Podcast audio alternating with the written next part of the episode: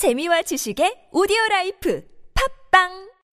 청개구리가 잘 안다. 청개구리가 잘 안다. 1등 주식 투자 정보. 청개구리가 잘 안다.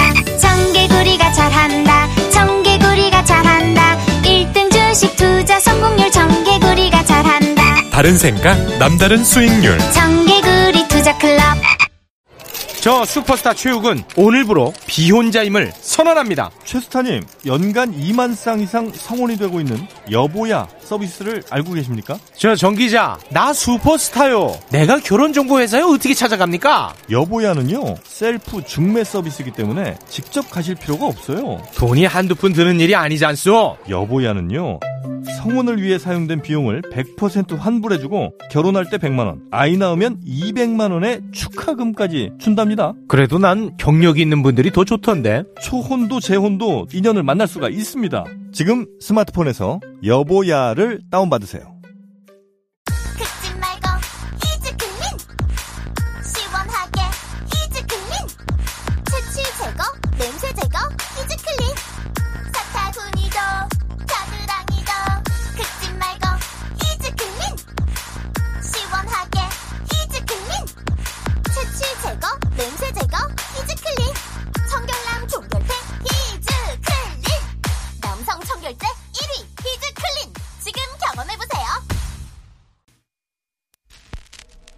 안녕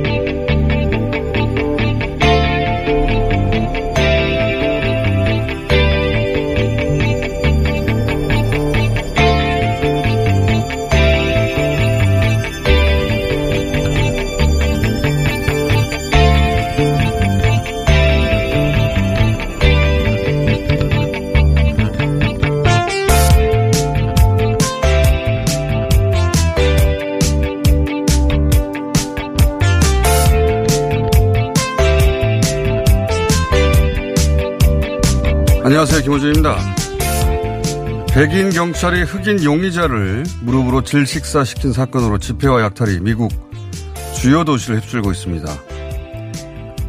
미국 140여 개 도시에서 시위가 벌어져 최소 5명이 사망하고 2,500여 명이 체포됐으며 68년 마틴 루터킹의 암살 사건 이후 50여 년 만에 최초로 미 전역의 도시에 야간 통지 금지령이 야간 통행 금지령이 발동 됐고 트럼프 대통령은 약탈이 시작되면 총격이 시작될 거란 트윗을 날리자 시위대 일부는 미 역사상 최초로 백악관 담장을 넘어가서 트럼프 대통령이 지하 벙커로 피신하기도 했습니다.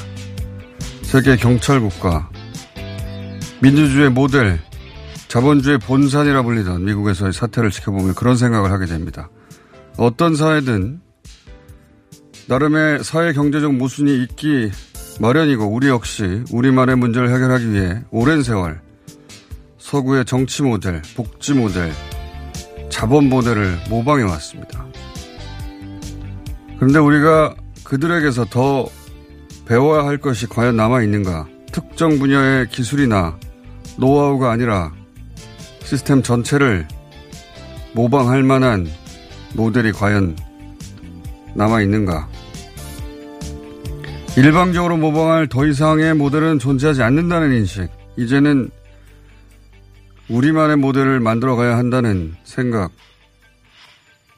우리의 21세기는 달력이 아니라 바로 그런 자각으로 비로소 시작된다는 걸 깨닫는 그런 정치가 21대에는 보고 싶습니다. 김호준 생각이었습니다.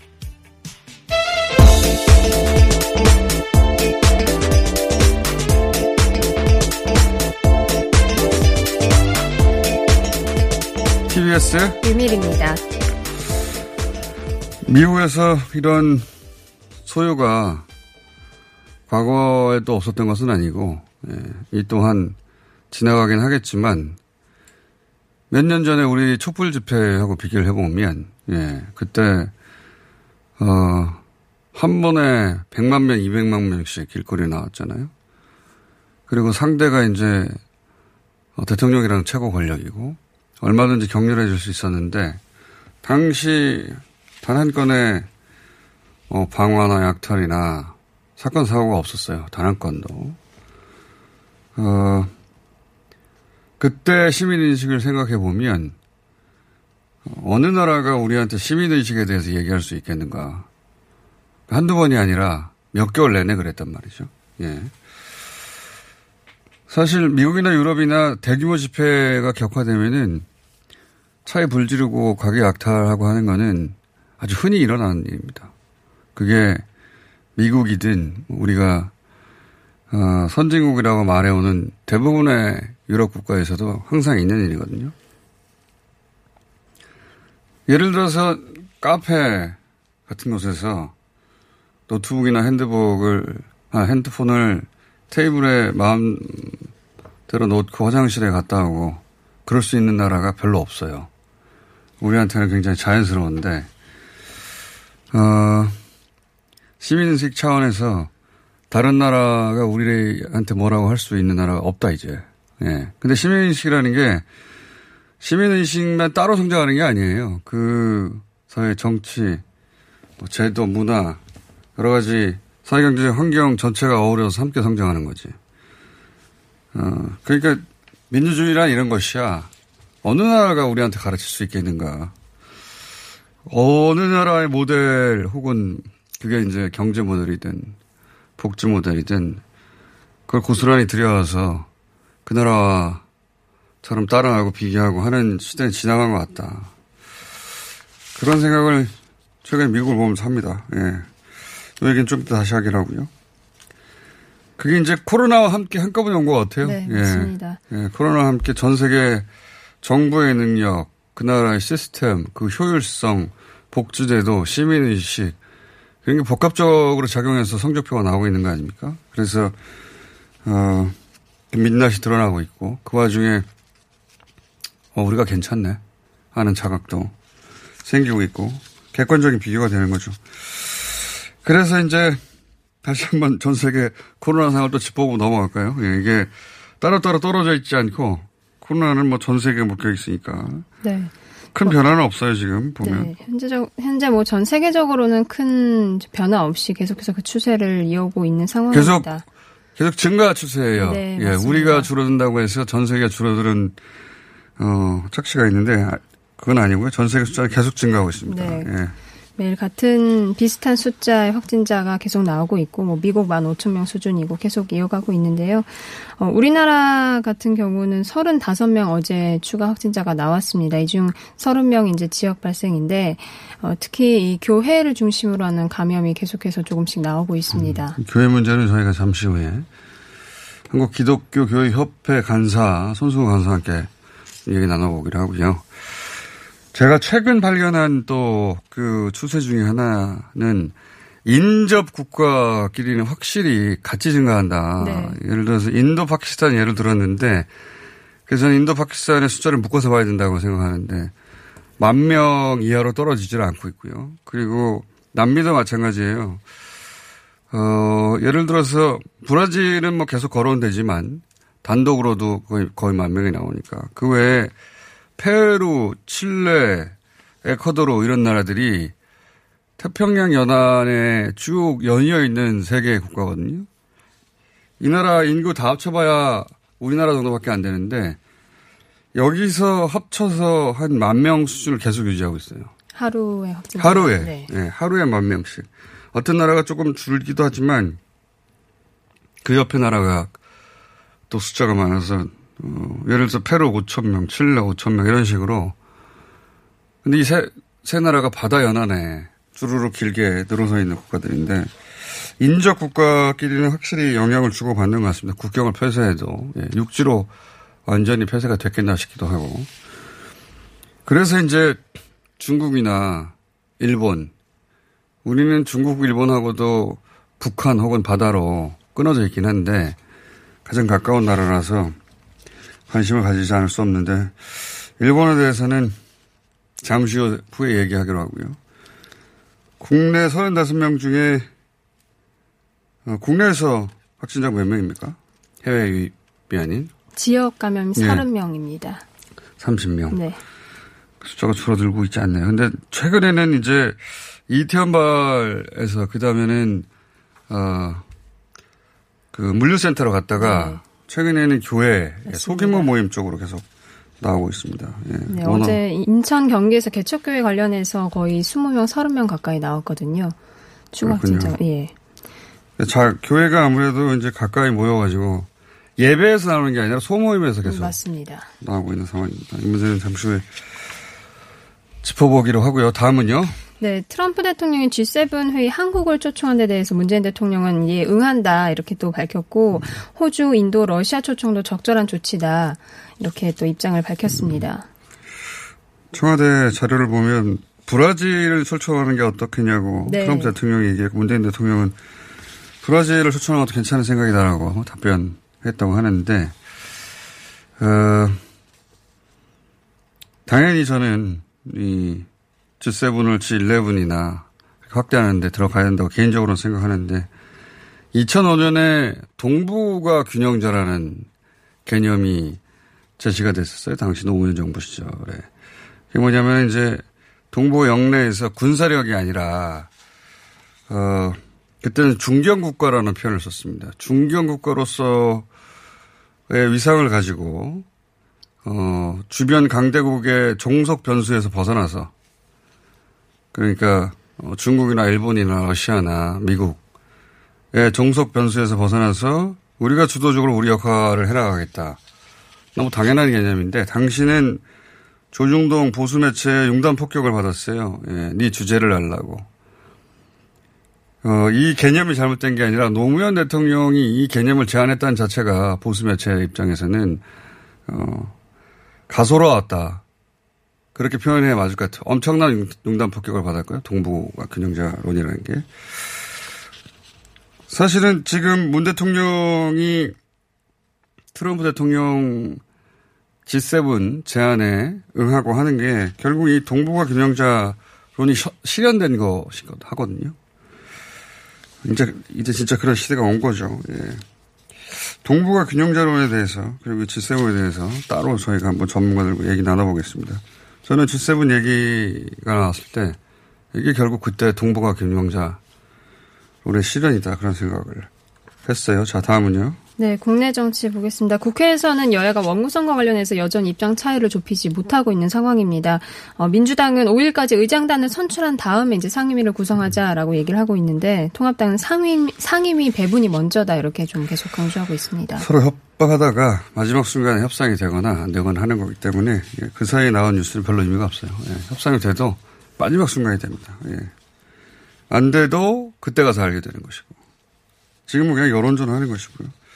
민주당은 국회법대로 하자는 거고 네. 예. 통합당은 관례대로 하나. 하자는 겁니다. 맞습니다. 자 다음은요. 네, 태평양 전쟁 희생자 유족회 양수님 회장이 기자회견을 어제 열었는데요. 이 위안부 할머니들이 생전에 정대협과 윤미향을 무서워했다 이런 발언을 했습니다. 이게 이제 위안부 관련 단체라기보다는 강제징용 피해자 단체 쪽에 가까운데, 어, 강제징용 피해자 단체와 위안부 피해자 단체는 어제 언론이 이걸 전혀 보도를 안 하던데 어떤 차이가 있는지 입장 차이. 기본적으로 그 입장 차이를 이해해야지, 이해해야지 그런 기자회견이 왜 나왔는지 배경을 이해할 수 있는 건데, 어, 아주 오랜 세월 강제징용 피해자 단체들과 어, 위안부 피해자 단체는 입장이 보상 배상 문제를 놓고 오랫동안 갈려왔어요. 갈등 관계에 있었습니다. 어, 기본 논리가 서로 어디서 부딪히냐면은 이 주류를 말하는 겁니다. 강제징용 피해자 단체 주류 그리고 어, 위안부 위안부 피해자 단체 주류. 왜냐하면 각 단체 내에도 노선이 막 갈려요. 우리가 하나 두 개의 단체 정도가 있는 줄 아는데 아닙니다. 엄청 많아요. 이런 유의 단체. 특히 강제징용 쪽 엄청 많은데 어, 여기도 이제 단체에 따라 조금씩 입장이 다르지만 주류는 대체로 어디서부터 갈리냐면 한일 협정부터 갈려요. 그 일본과 맺었던 한일 협정을 강제징용 쪽은 인정을 합니다. 일본이 우리에게 돈을 줬다. 어, 보상금을 우리 정부가 그 보상금을 받았는데 일본으로부터 우리 정부가 보상금을 나눠주지 않았다 피해자들에게 그러므로 어, 보상금을 먼저 나눠줘야 할 주체는 일본 정부가 아니라 우리 정부다. 이런 입장이고. 그 위안부 단체 쪽은 어, 한일 협정 자체가 잘못된 협정이고 어, 보상이 아니라 일본 정부가 위안부의 존재, 전쟁 범죄를 인정하지 않고 있기 때문에 전쟁 범죄를 인정하는 것부터 먼저 그래서 그게 사과라는 얘기가 나오는 거고. 거기에 대해서 보상이 아니라 배상을 받아야 된다. 배상이라는 건 이제 범죄가 있었다. 어, 죄에 대해서 배상을 해야 한다는 거죠.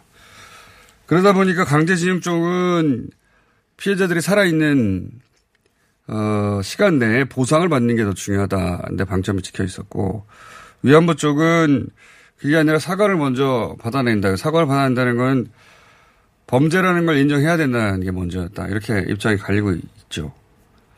대체로 현재까지도 그렇습니다. 그래서 위안부 박근혜 정부 시절에 위안부 합의는 범죄를 인정하고 사과를 하지도 않는데 사과를 먼저 하라는 게 그냥 미안하다는 말이 아니라 그게 범죄였다는 걸 인정하라는 거예요. 예.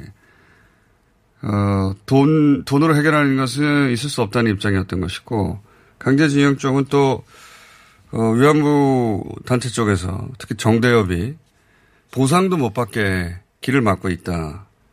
그래서 한일 관계의 미래를 막고 있는 것이다. 그리고 그 범인은 윤미향 의원이다. 뭐 이렇게 갈등 관계에 오랫동안 있어 왔어요. 예. 그런 여러 단체가 연합해서 정당을 출범시킨 것이 가자 환경당, 환경당이 인권당, 인권당 예. 네. 가자 인권 당이었고 평화인권당 정확하게는 가자 인권평화당 가자를 앞에 붙인 이유는 예, 소수 정당들이 가자 앞에 많이 붙였어요. 왜냐하면은 그 가나다로 순에서 앞으로 올라오려고 예.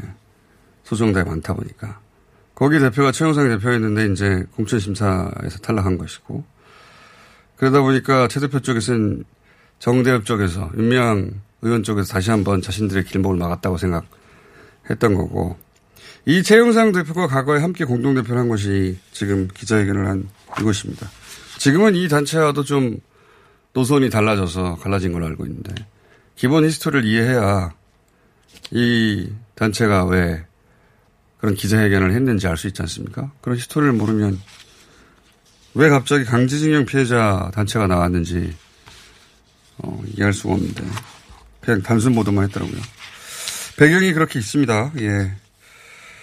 더 자세한 거는 아주 긴 이야기라 예. 기본 틀이 그렇다. 서로 오랜 세월 갈등 관계에 있어 왔다는 겁니다. 자, 다음은요. 네, 한명숙 전 총리 사건 당시 검찰이 위증 종용을 했다는 주장이 제기되자 서울중앙지검이 다시 조사에 나섰습니다.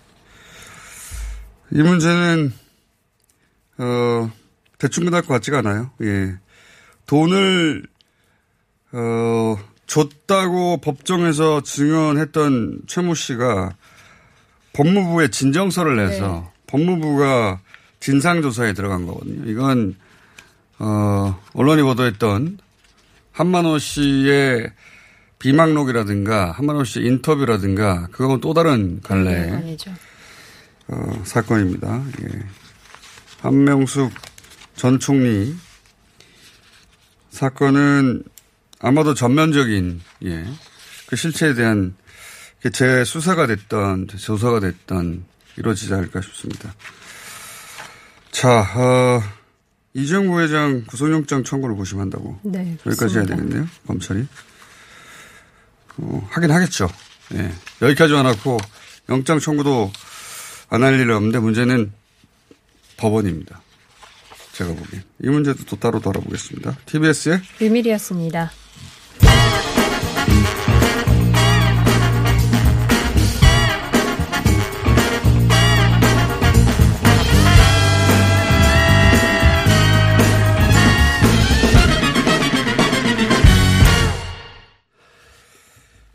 자, 작은 규모의 집단 감염이, 집단 지역 감염이 계속해서 이어지고 있습니다.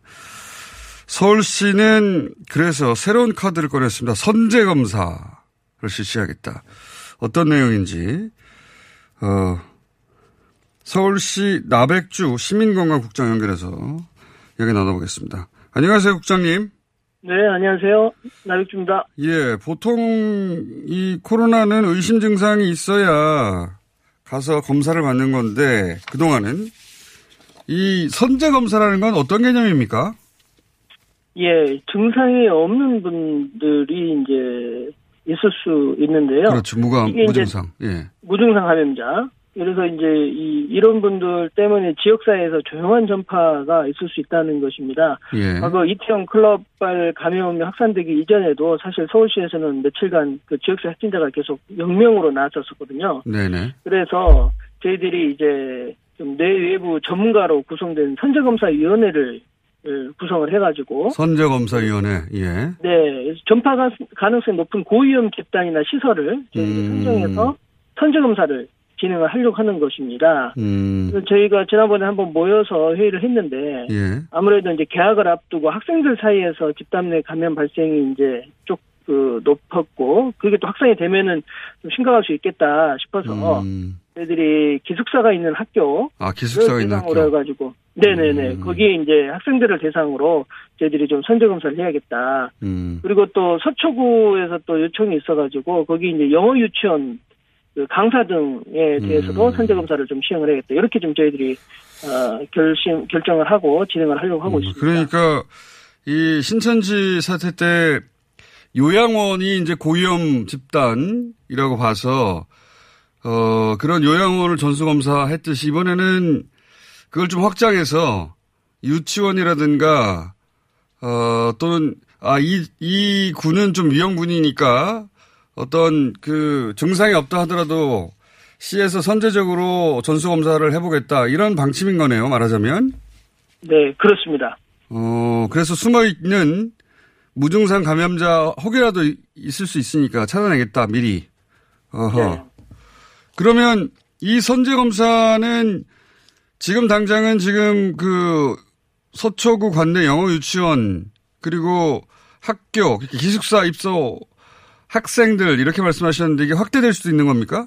대상이? 그렇습니다. 예, 저희들이 이제 이거를 좀 하고요. 그리고 이제 또 선제검사위원회를 열어서 최근에 그 확산, 확진자가 어떤 데서 나오고 있는가 하는 부분들을 좀 토의를 해가지고 이 예. 다음에는 뭐 요양시설이 될 수도 있고요. 예.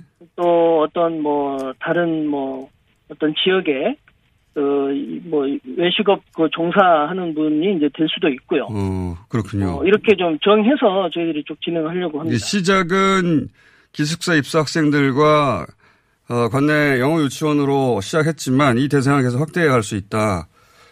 그렇습니다. 이게 거꾸로 신청도 할 수 있습니까? 예를 들어서 우리는 선제적으로 검사해 줬으면 좋겠다고 하는 어떤 직업군이라든가 지역에 커뮤니티가 있을 수 있지 않습니까? 신청도 할 수 있나요? 예, 저희들이 이제 홈페이지를 통해서 예. 그 선제 검사를 원하는 시민이 있으면 신청을 할 수가 있습니다. 어, 그렇게 해서 신청을 하시면은 저희들이 이제 어 이제 뭐야 우리 이제 지정된 시립병원에 네. 예, 방문을 해가지고 무료로 검사 받을 수 있도록 그렇게 지금 하려고 어, 있습니다. 무료입니까? 이 방식은? 네, 무료로 합니다. 어, 지정된 시립병원이 몇 개죠? 일곱 개입니다. 이건 홈페이지에서 확인할 수 있을 것이고, 그죠? 예. 네네네. 그러니까 서울시가, 신청하시면 저희가 안내를 해드리겠습니다. 서울시에서 지정한 7개 시립병원에 어서 무료로 검사를 받을 수 있다. 신청은 홈페이지에서 할 수 있고. 네. 이게 지금은 작게 시작했지만 굉장히 커질 수도 있겠습니다. 근데 이제 저희들이 시립병원의 선별진료소 수용 능력을 고려해가지고요. 예. 일주에 최대 1000명까지 검사받을 수 있도록 지금 계획을 어. 하고 있습니다. 그렇군요. 하긴 뭐, 천 명짜리 커뮤니티가 많은 건 아니니까요. 예. 그, 예를 들어서 어떤 택시 회사가 네. 그런 것도 가능합니까? 예를 든 건데, 택시, 아무래도 택시 기사분들이 이제 불특정 다수를 하루 종일 상대하다 보니까 택시, 어, 차량 내는 좁은 공간이고, 어, 택시 기사들이 우리도 좀 받아봤으면 좋겠다. 이런 식으로 택시 기사분들 모여서 신청하고 이런 것도 가능한 거죠, 말하자면. 네, 그렇습니다. 어, 가능합니다. 그렇군요. 이거 생각보다 너무 커지는 거 아닙니까, 국장님? 그래서 아까 제가 말씀드렸지만은 저희들은 이제 일주일에 예. 저희들 천 명까지 검사 받을 수 있도록 그 네. 이제 시립병원의 선별진료소 수용 능력을 고려해가지고 예. 진행을 하고자 합니다. 알겠습니다. 뭐 너무 많으면은 저희들이 뭐 선착순을 하든지 그렇게 음. 해야 될 것 같습니다. 이게 이제 시행을 막, 어, 이게 실시를 막, 어, 한 거죠, 지금. 네, 6월 1일부터 이제 아, 어제부터? 대상으로 시작을 했고요. 네. 6월 3일부터는 이제 기숙사에 있는 학교를 대상으로 어, 시작을 할 겁니다. 어, 알겠습니다.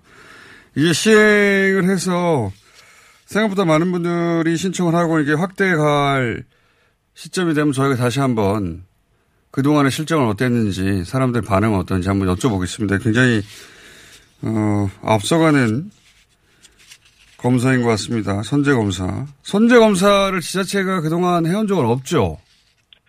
어, 지금 저희가 실은 참고했던 외국 사례가 아이슬란드에서 이런 거를 좀 했었더라고요. 아이슬란드.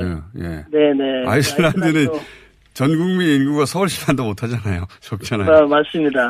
하지만은 굉장히 그 유럽이 굉장히 어려운 상황인데 잘 관리하고 있는 나라 중에 하나로 알려져 있고 또 하여튼 그런 방법이 있었고 또 제가 알기로는 대구에서도 예. 그, 그 공공 일자리를 하시려고 하는 그 어르신들을 대상으로 아하. 이렇게 또 해서 한네명 정도 또 나왔던 그런 사례도 음. 것으로 알고 있습니다. 알겠습니다. 이거 한 1, 2주 시행하고 나서 이, 그, 성과가 어떤지 다시 한번 연결해 보겠습니다. 오늘 말씀 감사합니다. 네, 알겠습니다. 네. 서울시에서 선제 검사를 실시한다고 합니다. 나백주 시민건강국장이었습니다. 오빠 아셨어요? 코어업이 면역력에도 좋은 거. 세상에. 그래서 코업이 또 완판됐구나.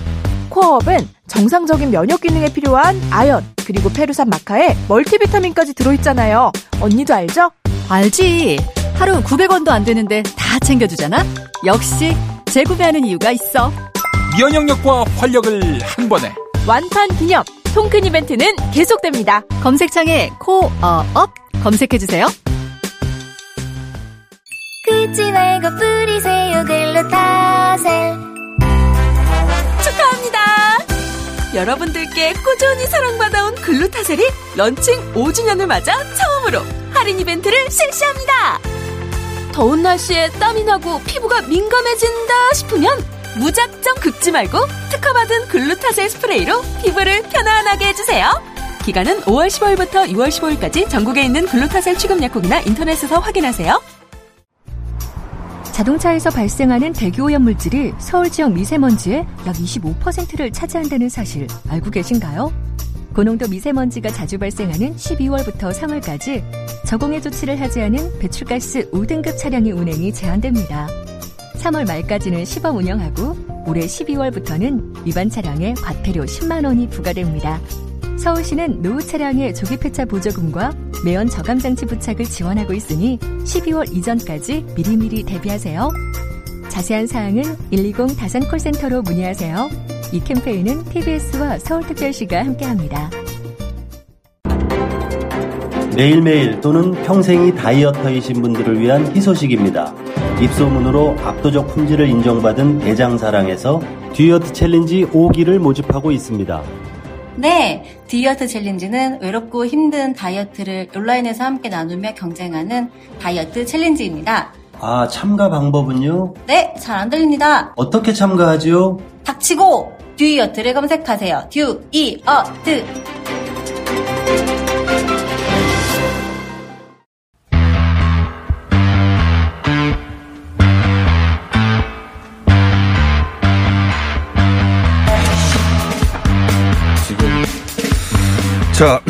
최근 그 확진 양상은, 어, 교회 소규모 모임 중심으로 확진자 계속 늘어가고 있습니다. 그래서 이 문제를 한번 짚어보겠습니다. 한국 기독교 교회협의회 손승호 강사 스튜디오에 직접 나오셨습니다. 안녕하십니까? 안녕하세요. 전화로만 하다가 직접 뵈니까. 네. 저하고 사이즈가 비슷하시네요. 자, 어, 처음에는 이제 이태원에서 출발해서 네. 그다음에 물류센터를 갔다가 네. 어제 그저께부터는 이제 개신교 쪽에 소모임에서 계속 나오고 있어요. 예. 네, 네. 어, 이태원은 거의 끝나가는 추세고, 네. 그다음 물류센터도 전수조사가 됐으니까. 근데 교회는 어, 전국에 퍼져 있으니까요. 그렇죠. 그리고 교회 다니시는 분들도 그 동네에서만 다니시는 게 아니라 네. 여러 곳에서 오니까 네.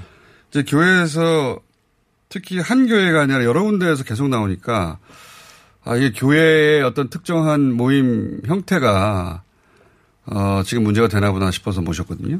네. 그렇죠. 네, 네. 지금 나오는 그 확진자들은 주로 원어 성경 공부, 뭐 부흥회 또 다른 그 소모임 이런 데서 나오는 거죠. 네, 그렇죠.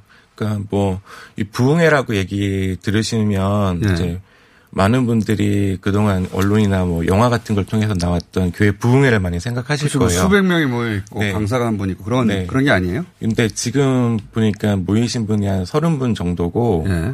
거기에 나온 확진자분들 대다수가 또 목사님들이시거든요. 어. 그러니까 목사님들이 아, 목사님이 지금 네. 주- 주요 확진자입니까? 예. 네. 그래서 어. 이분들이 다 각 교회마다 또 예배를 하셔야 되는 상황이니까 굉장히 걱정을 했다가 그래도 예배 일요일 예배 하기 전에 확진이 나와서 예배를 안 드렸기 때문에 그나마 다행이다. 지금 그러니까 소위 뭐라고 뭐라고 그럽니까 공식 예배라고 할까요? 주- 네. 그 일요일 날 하는 주일 예배 말고 별개의 모임 그 부흥회라는 형식으로 네. 그 소규모 부흥회네요. 소규모 부흥회고 어제 이제 다른 언론에서 그 영상이 나왔더라고요. 예. 예배드리는 영상이 나왔는데 보니까 이제 그 치, 신유센터, 예. 예, 신유센터라는 곳에서 모여서 예배를 드리시고 이제 모이시는 분들이 이제 부흥사 분들이 예. 모여서 예배를 드리신 것 같더라고요. 아 그러니까 어, 부흥사로 네. 불리는 분들이 따로 있고 네. 그분들끼리 모여서 또 예배를 네. 드리고 그분들이 다른 교회를 순회하면서 소규모 부흥회를 하고 그런 네. 겁니까? 그러니까 부흥사 분들이 지금 본인이 맡고 계신 교회들마다 네. 돌아가면서 이제 어, 예배를 드리신 그- 거죠. 그러니까 요 사례는 부흥사 분들끼리의 감염에 더 가까운 거예요? 네, 좀 그래 보여요. 이게, 어. 이게 주관하는 단체가 국제 애녹 부흥사회더라고요. 어. 그래서 이제 이 예배 영상도 애녹 부흥이라고 하는 유튜브 채널을 어. 통해서 나왔던 거고, 그리고 이제 그 예배를 드린 장소, 또 이제 이름이 뭐였지? 네. 예수 능력 신유센터예요. 그러니까 요게 좀 얘기를 드리자면 부흥사가 뭐냐 그러면 좀 헷갈리시는 분들이 있을 텐데 보통 일반적으로 목사라고 생각하시면 이제 자기가 맡은 교회가 있고 담임 일주일 목사. 내내 이 교회를 위해서 예. 그 노동 시간을 여기다 몰빵하는 예. 타입의 몰빵하는. 아, 죄송합니다. 네. 예. 그런 걸 이제 생각을 하실 텐데 예. 이분들은 그러니까 본인- 담임 담임 교회가 있고 전업으로 그것만 하는 목사님들이 아니다. 네. 예. 이분들은 본인의 교회가 있긴 하지만 예. 주중에 대부분의 시간은 이제 돌아다니면서 아, 이제 예배를 그런 인도하시는 분들이세요. 그런 목사님들이 또 따로 있군요. 네. 근데 예. 그, 그 목사님 그룹에서 나온 것이다. 네. 근데 요 목사님 그룹에 보면은 조금 이름 같은 걸 쓰시는 게 이제 에녹 부흥사인데 에녹이 성경에 나오는 유일하게 죽지 않은 사람이거든요. 그래요? 예, 성경에서 이 사람은 죽지 않고 하나님 곁으로 갔다라고 명시가 되어 있는 분이세요. 어. 그리고 이분들이 이제 신유 집회를 굉장히 많이 하시더라고요. 신유가 이제 신적인 권능으로 병을 치유하는 아. 그런 거라서 예. 그리고 특정 그룹이군요. 네, 그래서 이분들은 한국에서도 유독 그 전염병 문제에 대해서 심각하게 생각하지 않으시는 경향이 아, 강한. 우리는 괜찮다고 생각하시는 네, 네. 그룹이 따로 있고 그 그룹 중에서 교회를 돌면서 그렇게 그 병을 치료하는 기적을 행하는 네. 어 그러다 보니까 병을 치료하는 사람들이 병을 두려워하면 안 되는 거죠 논리적으로. 그렇죠. 예. 아 하여튼 그 그룹이 있다. 네. 네. 그러면 그 방역 당국에서도 그 그룹이라고 상정하고 이제 그 그룹을 대상으로 전수 조사를 한다든가 그런 게 필요하겠네요. 네, 네, 그렇죠. 어 방역 당국에 좀 알려주시고요. 이미 어느 정도 파악을 하고 계신 것 같아요. 아 그래요? 네, 네. 그러니까 단순히 우리가 교회 목사 또는 뭐 네. 부흥회라고만 생각해서 일반적인 교회에 다 퍼졌다고 생각할 수 있는데 그건 아니다라는 네, 걸 네, 하고 네. 또 하나는 이거 참 궁금합니다. 어 원어 성경 공부 네, 모임에서 그 계속 산발적으로 여러 교회에서 한 네. 지역도 아니고 계속 나오더라고요. 네. 네 명, 다섯 명 이런 네. 식으로.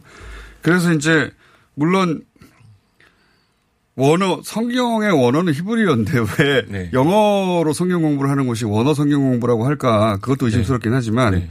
이런 모임은 그 모임을 영어로 하려면 네. 뭐 유학생이나 혹은 뭐 그 영어권 국가에서 오래 살았던 분들이 다시 한국에 돌아와서 이런 분들이 일단 주도하게 되는 거죠. 그죠? 보통 일반적으로 하는 그 영어 성경 공부가 있어요. 예. 이제 그런 데는 이제 영어가 능통하신 분들이 와- 오셔서 어. 강사 역할도 하죠. 근데 요 케이스는 아, 요, 요건 다른 케이스입니까? 요 케이스는 지금 파악을 해봐야 되는 상황이긴 한데요. 조금 더 파악을 해봐야 되는데. 네. 보통 그렇게 교회마다 하는 영어 성경 공부는 돌아가면서 하지를 않거든요. 자기네 교회가 있고 교회에 무슨 청년부라던가 뭐 성가대라던가 이런 분들이 어. 모이셔가지고 외부에서 강사 한 분을 섭외한다던가 이런 식으로 좀 진행이 되는 편인데 음. 여기는 교회들 자기 교회가 없었던 것 같아요. 왜냐하면 이제 은- 지금 감리교회 얘기가 나왔는데 감리교회 네. 중에 한 모 교회에서 이걸 했다.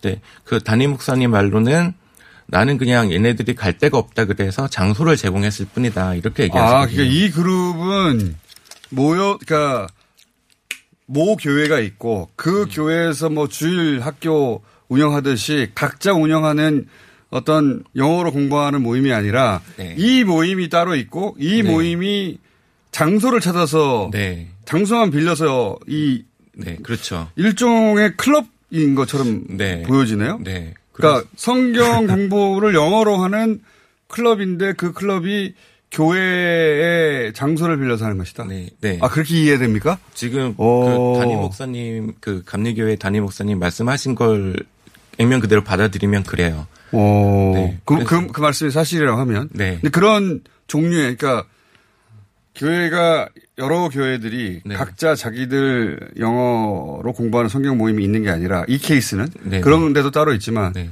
지금 확진자가 계속 나온다고 하는 케이스는 그게 아니라 이렇게 영어 로 성경을 공부하는 모임을 하는 곳이 있는데 네. 그 모임이 여러 교회 장소를 빌려서 네. 하다 하고 있는 그런 네. 모임이다. 네. 아좀 다르네요. 네, 그래서 이게 굉장히 예외적인 케이스들이고 어. 그 기본적으로 이분들 그럼 이분들은 유학생이나 그 뭐 오랫동안 해외 거주했던 교민들이 귀국해서 그런 케이스가 아니라 예, 아닌 것 같아요. 영어만을 공, 영어로 성경을 공부하는 모임이 따로 있고 그 모임에서 계속 나오고 있는 것 같다. 네. 그러니까 영어 아. 공부도 할 겸 성경도 공부해야지. 아, 성경도 볼 겸 영어도 공부해야지라고 해서 교인들이 이렇게 자발적으로 이렇게 어느 교회 안에서 모이신 거랑은 조금 좀 성격이- 다르다, 성격이. 예, 성격이 다르고 지금 계속해서 원어 성경 공부라고 네. 그 언론이나 방역 당국에서 얘기를 하는데 아까 공장장님이 말씀하신 것처럼 성경의 원어가 영어가 아닌데 히브리 헬라어죠. 예, 히브리어랑 헬라어인데 이분들이 자꾸 이렇게 언어 성경 언어 성경 공부하니까 조금 느낌이 이상하기는 해요. 예. 이상하긴 네, 하다. 네. 아, 네. 그러니까 일단 어, 한국 기독교 교회 협의회에서도 좀 더 알아봐야 되는 상황이네요. 예. 네, 네. 근데 이제 거기서 영어를 가르쳤다, 영어로 성경을 가르쳤다는 것만 가지고 일반 교회의 영어 성경 모임하고 헷갈리는데 그건 아닌 것 같다. 네, 네. 다른 모임입니다, 이건. 네. 그것만을 중- 어, 집중적으로 하는. 네. 아까 부흥의 부흥사들의 모임처럼 네. 별도의 네. 모임인 거네요, 이것도. 네, 네. 어, 그래요?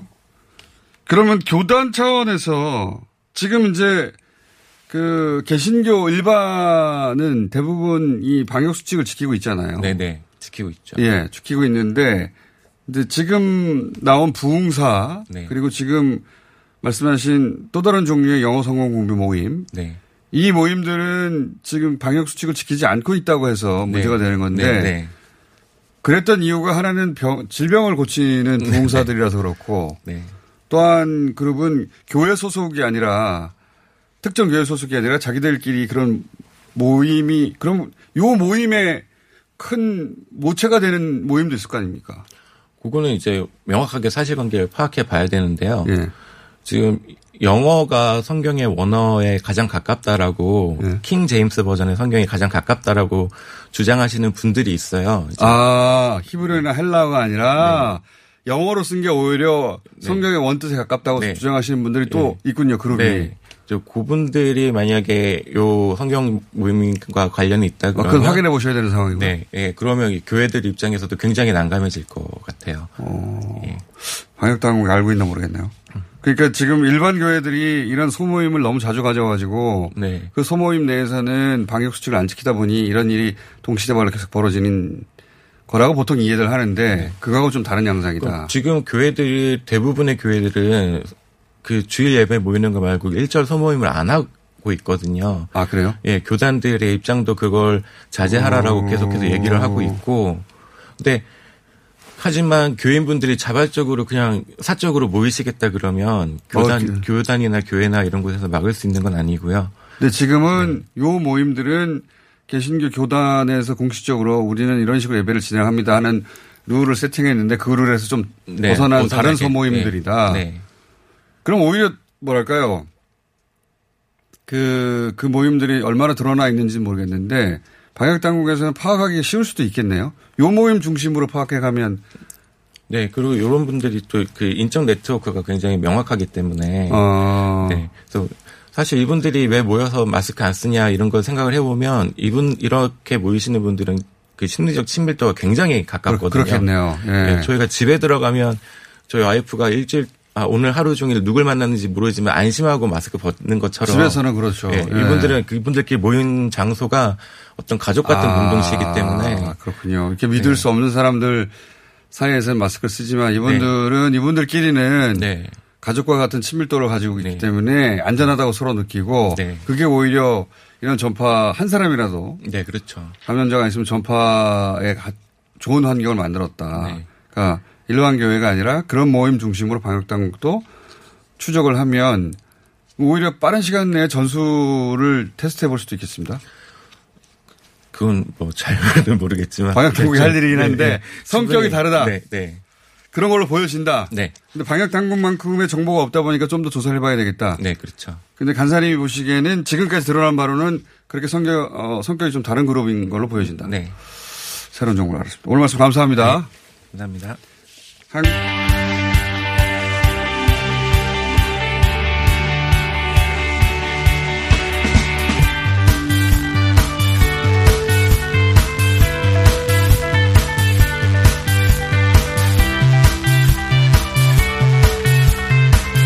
미국 시위 상황 좀 짚어보겠습니다. 미주 한인 유권자연대 김동성 대표 전화 연결되어 있습니다. 안녕하세요. 네, 안녕하세요. 예.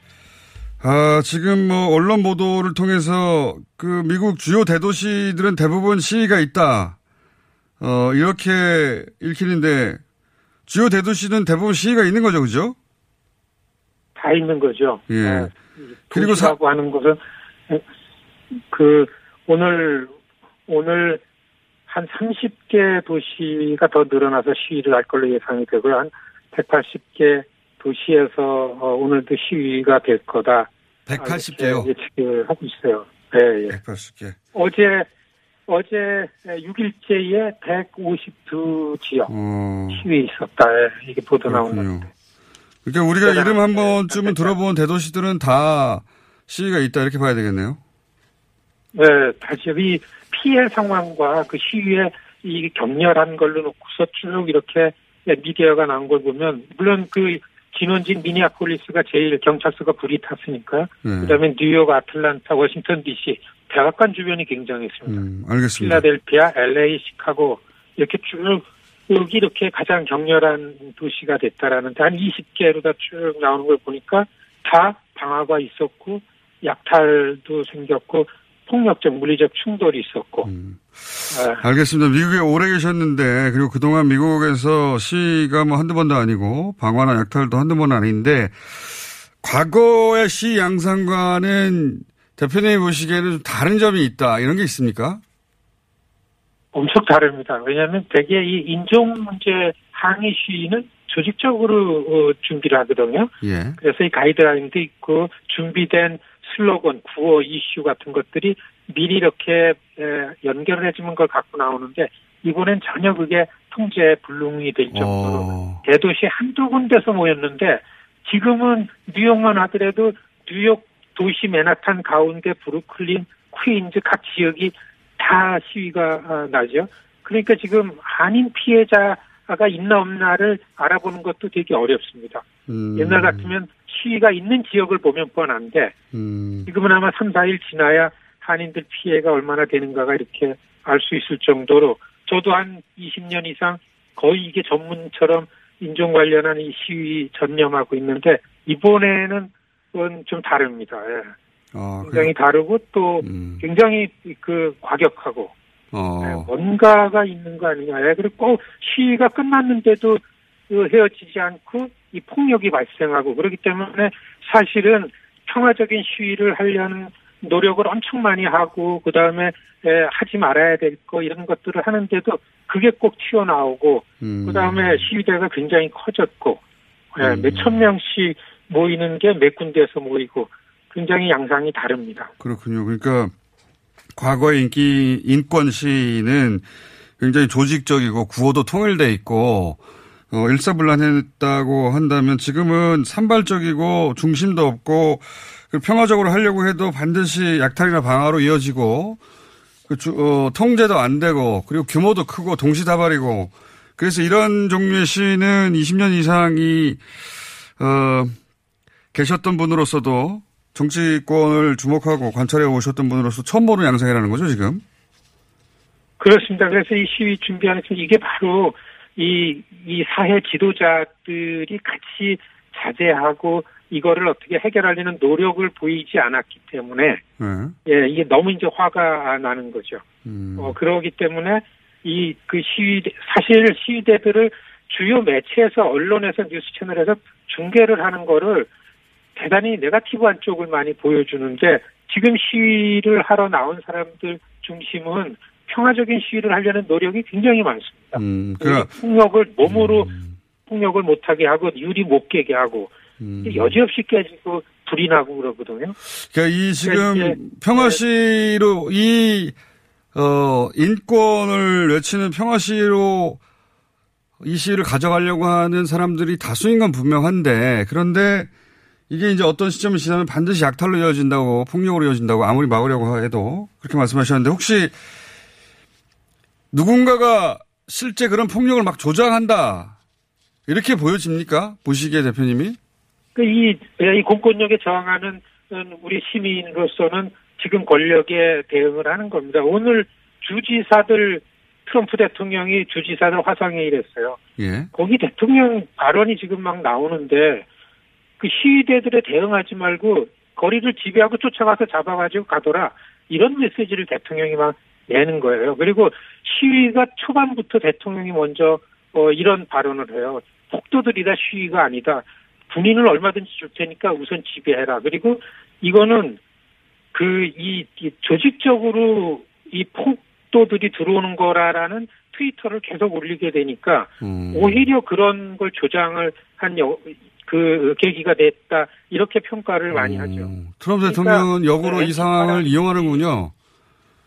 그렇죠. Antifa니 anti-fascist들이 모였다느니 이저 아나키스트들이 왔다더니 이거를 법무장관, 국가안보부 장관, 대통령이 똑같이 그 얘기를 하고 음. 미네소타가 바로 그런 극우의 대척점에 있는 게 이 별 개념이 없었지만 보이지 않던 이그 어, 그 대표님, 저희가 이, 이 대목은 3부에서 짧게 마무리를 더 해야 될 것 같아서 잠시 후 다시 연결하겠습니다.